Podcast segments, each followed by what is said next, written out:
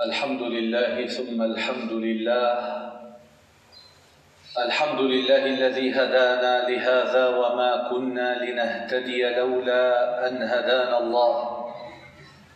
الحمد لله نحمده نستعينه ونستهديه ونستغفره ونعوذ بالله من شرور أنفسنا وسيئات أعمالنا.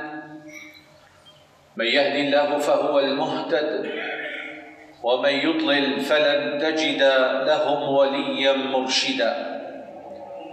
وأشهد أن لا إله إلا الله وحده لا شريك له هو الأول والآخر والظاهر والباطن وهو بكل شيء عليم. وأشهد أن سيدنا ونبينا وعظيمنا محمدا رسول الله صلى الله عليه وعلى آله وأصحابه أجمعين. ومن تبعهم بإحسان إلى يوم الدين. وبعد عباد الله أوصيكم ونفسي بتقوى الله عز وجل. وأحثكم وإياي على طاعته. ونستفتح جميعا بما فيه الخير. حيث يقول ربنا تبارك وتعالى قد أفلح المؤمنون الذين هم في صلاتهم خاشعون. معاشر الأكارم لازلنا مع ذكرى الإسراء والمعراج. هذه الرحلة العظيمة وهذه الآية الكبرى التي أكرم الله بها نبيه محمد صلوات ربي وسلاماته عليه مع بداية الدعوة الإسلامية تعرض النبي عليه الصلاة والسلام لألوان من الأذى والاضطهاد والمصاعب والشدائد. كان يصبر ويتحمل. ففي العام العاشر للبعثة توفيت زوجته وتوفي عمه أبو طالب. وبذلك فقد النصير والمعين والسند من الداخل ومن الخارج. فخرج من مكة متجها إلى الطائف. علهم يسلموا عله يجد النصرة والمنعة عند سقيف. ولكنهم قابلوه بالأذى والضرب حتى سال الدم من عقبيه. لقي من ألوان الاضطهاد والتعذيب ما لا قبل للجبال الرواسي بتحمله. وفي طريق العودة من الطائف جلس في ظل كرمة هناك أخذ يناجي ربه يناجي خالقه. إلهي إليك أشكو ضعف قوتي وقلة حيلتي. وهذا حال المؤمن يشتكي ما أصابه إلى الله. هذا حال المؤمن له ساعة مع الله يبث فيها شكواه إلى الله. من منا لا هم عنده لا غم عنده. كلنا مصابون بالهموم والغموم والأمراض والبلايا لا بد لنا من ساعة نلتجئ فيها إلى الله. لا تبث شكواك إلى العبد فهو ضعيف مثلك. إنما التجئ إلى الله القادر على كل شيء. سبحانه وتعالى جلس هناك في طريق العودة من الطائف في ظل كرمة يبث شكواه إلى الله. اللهم إليك أشكو ضعف قوتي وقلة حيلتي وهواني على يا أرحم الراحمين أنت ربي وأنت رب المستضعفين. ما لنا بابا نطرقه إلا باب الله لحل أزماتنا ومشاكلنا وأمراضنا وبلائنا. هذا حال سيدنا رسول الله صلى الله عليه وسلم يعلمنا الالتجاء إلى الله. كلما اشتدت المشاكل والأزمات عليك أن تزداد التجاء إلى خالقك ومولاك سبحانه وتعالى. بعدها كانت رحلة الإسراء والمعراج. رحلة ترفيهية تسلية له صلى الله عليه وسلم. رحلة أرضية سماوية جبرا لخاطره صلى الله عليه وسلم. طرق باب الله فوجد فيه الفرج ووجد فيه الشفاء ووجد فيه العطاء ووجد فيه الأشياء الكثيره جدا. باب الله واسع باب الله كبير عطاء الله عظيم.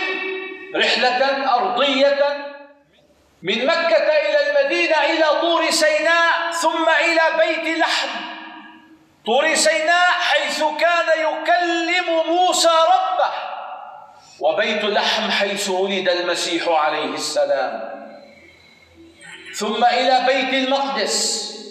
حيث صلى بالأنبياء إماما ثم عرج إلى السماء.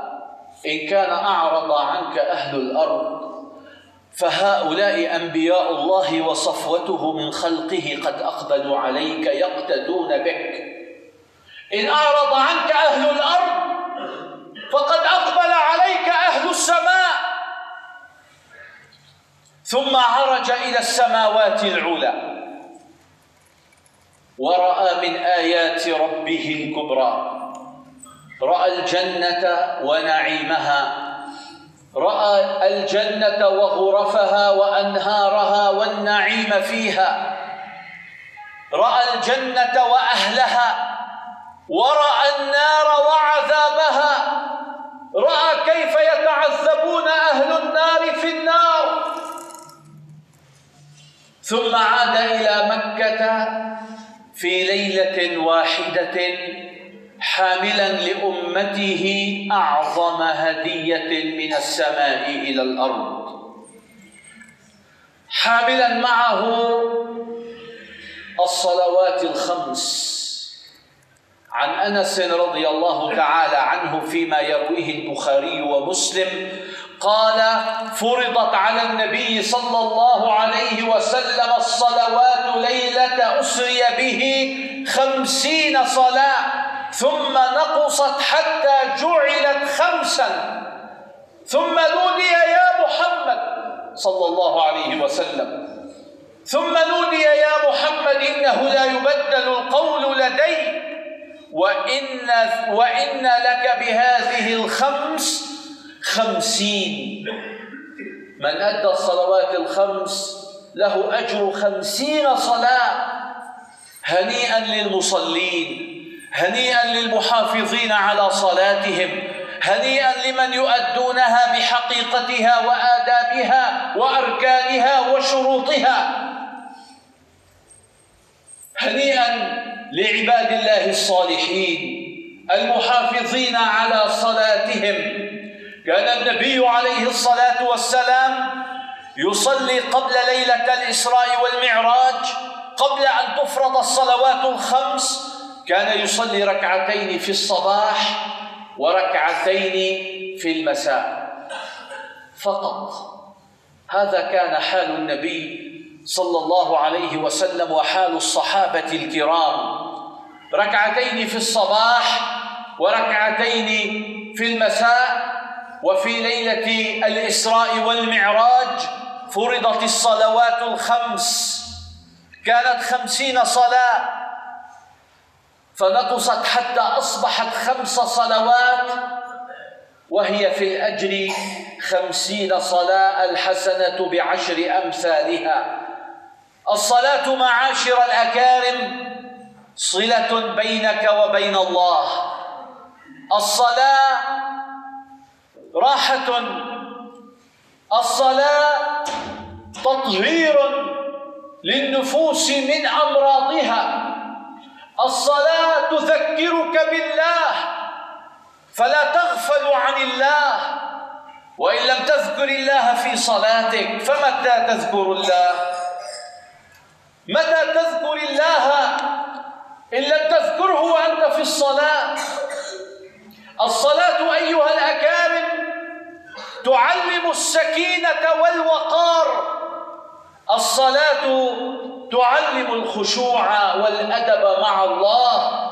الصلاة تبعد المؤمن عن الفواحش والمنكرات. ليش فلان عنده فواحش وفلان عنده منكرات؟ وكذا وكذا. لأنه لا يصلي. الصلاة تبعد صاحبها عن الفواحش والمنكرات. قال عز من قائل في سورة العنكبوت اتل ما أوحي إليك من الكتاب وأقم الصلاة. إن الصلاة تنهى عن الفحشاء والمنكر ولذكر الله أكبر. والله يعلم ما تصنعون. ذكر الله أعظم ما في الصلاة. أن تذكر الله وأنت في الصلاة. ذكر الله أعظم ما ينهى العبد عن الفحشاء والمنكر. ذكر الله أكبر ما في الصلاة وأكبر من الصلاة وهو الذي يمنع صاحبه عن الفحشاء والمنكر. والله يعلم ما تصنعون أي أكثروا من الصلاة وأكثروا من ذكر الله عز وجل. تفلحوا وتنجحوا قد أفلح المؤمنون الذين هم في صلاتهم خاشعون.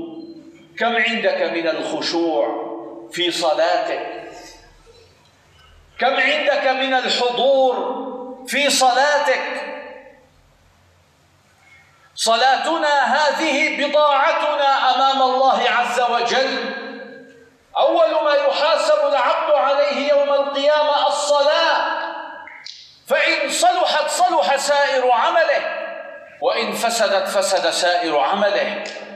الصلاة يا شباب لا تخجلوا بها فرضها ربنا من علياء سمائه على خيرة خلقه سيدنا محمد عليه الصلاة والسلام. الصلاة أيها الأكارم قال عنها النبي عليه الصلاة والسلام وجعلت قرة عيني في الصلاة. حبب إلي من دنياكم الطيب والنساء. وجعلت قرة عيني في الصلاة. أين جعلت قرة عينك أنت؟ ما الشيء الذي يأسرك ويأخذ عقلك ولبك وكلك كن كسيدنا رسول الله وجعلت قرة عيني في الصلاة. الصلاة أيها الأكارم تكسب المسلم راحة نفسية. تجده أسعد الناس من حافظ على صلاته. تعطيه الصلاة طمأنينة لا حدود لها. المصلي أبعد الناس عن القلق. أبعد الناس عن التوتر. الناس يخافون والمصلي لا يخاف. الناس متوترون قلقون والمصلي مطمئن بالله. يسكن في صلاته.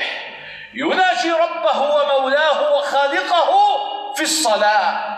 وجعلت قرة عيني في الصلاة. قال النبي عليه الصلاة والسلام الصلاة معراج المؤمن.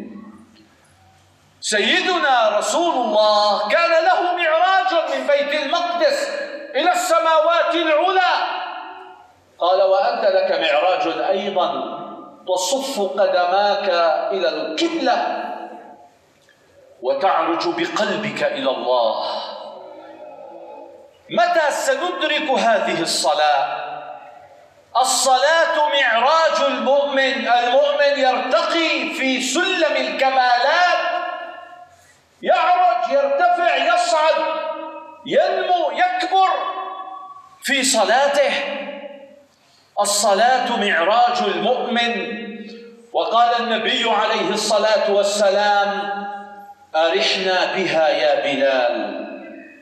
هذا حال آخر من أحوال الصلاة. أرحنا بها يا بلال. حال الكثيرين منا أرحنا منها. والنبي كان يقول أرحنا بها يا بلال الصلاة راحة الصلاة سكينة الصلاة طمأنينة الصلاة معراج المؤمن. فلماذا نضيعها؟ لماذا نفوتها؟ لماذا نؤخرها؟ علينا أن نؤدي الصلاة بآدابها بخشوعها بأركانها بشروطها بسننها. كما علمنا رسول الله صلى الله عليه وسلم. وقد نظر النبي عليه الصلاة والسلام إلى رجل يصلي ويكثر من الحركات في صلاته فقال لو خشع قلب هذا لخشعت جوارحه. عليك إذا وقفت بين يدي الله أن تقف في حالة سكون وأدب مع الله. تصلي للذي خلقك وشق سمعك وبصرك. تصلي لله خالق السماوات والأرض سبحانه وتعالى. تقف بالأدب. تتوجه إليه بالخشوع والخضوع والتعظيم. تقرأ آيات الله بالتفكر والتدبر. هذه إقامة الصلاة. عندها اسمك من المصلين. تستحق قوله تعالى قد أفلح المؤمنون الذين هم في صلاتهم خاشعون أفلح فاز ونجح. أفلح يعني لا يعرف خسارة. قد أفلح قد هنا للتحقيق. إذا دخلت على الفعل الماضي أصبح للتحقيق أي أن سيتحقق هذا الفعل. أما إذا دخلت على الفعل المضارع فهي للتقليل. قد أفلح يعني يقينا سيفلح. لو قال قد يفلح قد يأتي هذا للتقليل ربما يأتي وربما لا يأتي. قد يفلح قد يفلح وقد لا يفلح ولكن الله قال قد أفلح للتحقيق. المصلي ناجح في حياته ناجح في معاملته ناجح في سلوكه ناجح في دراسته ناجح في مهنته ناجح في سوقه ناجح في بيعه وشرائه. ناجح في دنياه وناجح في آخرته. اللهم اجعلنا من المصلين الحقيقيين. اللهم وفقنا لما تحب وترضى يا كريم. وآخر دعوانا أن الحمد لله رب العالمين.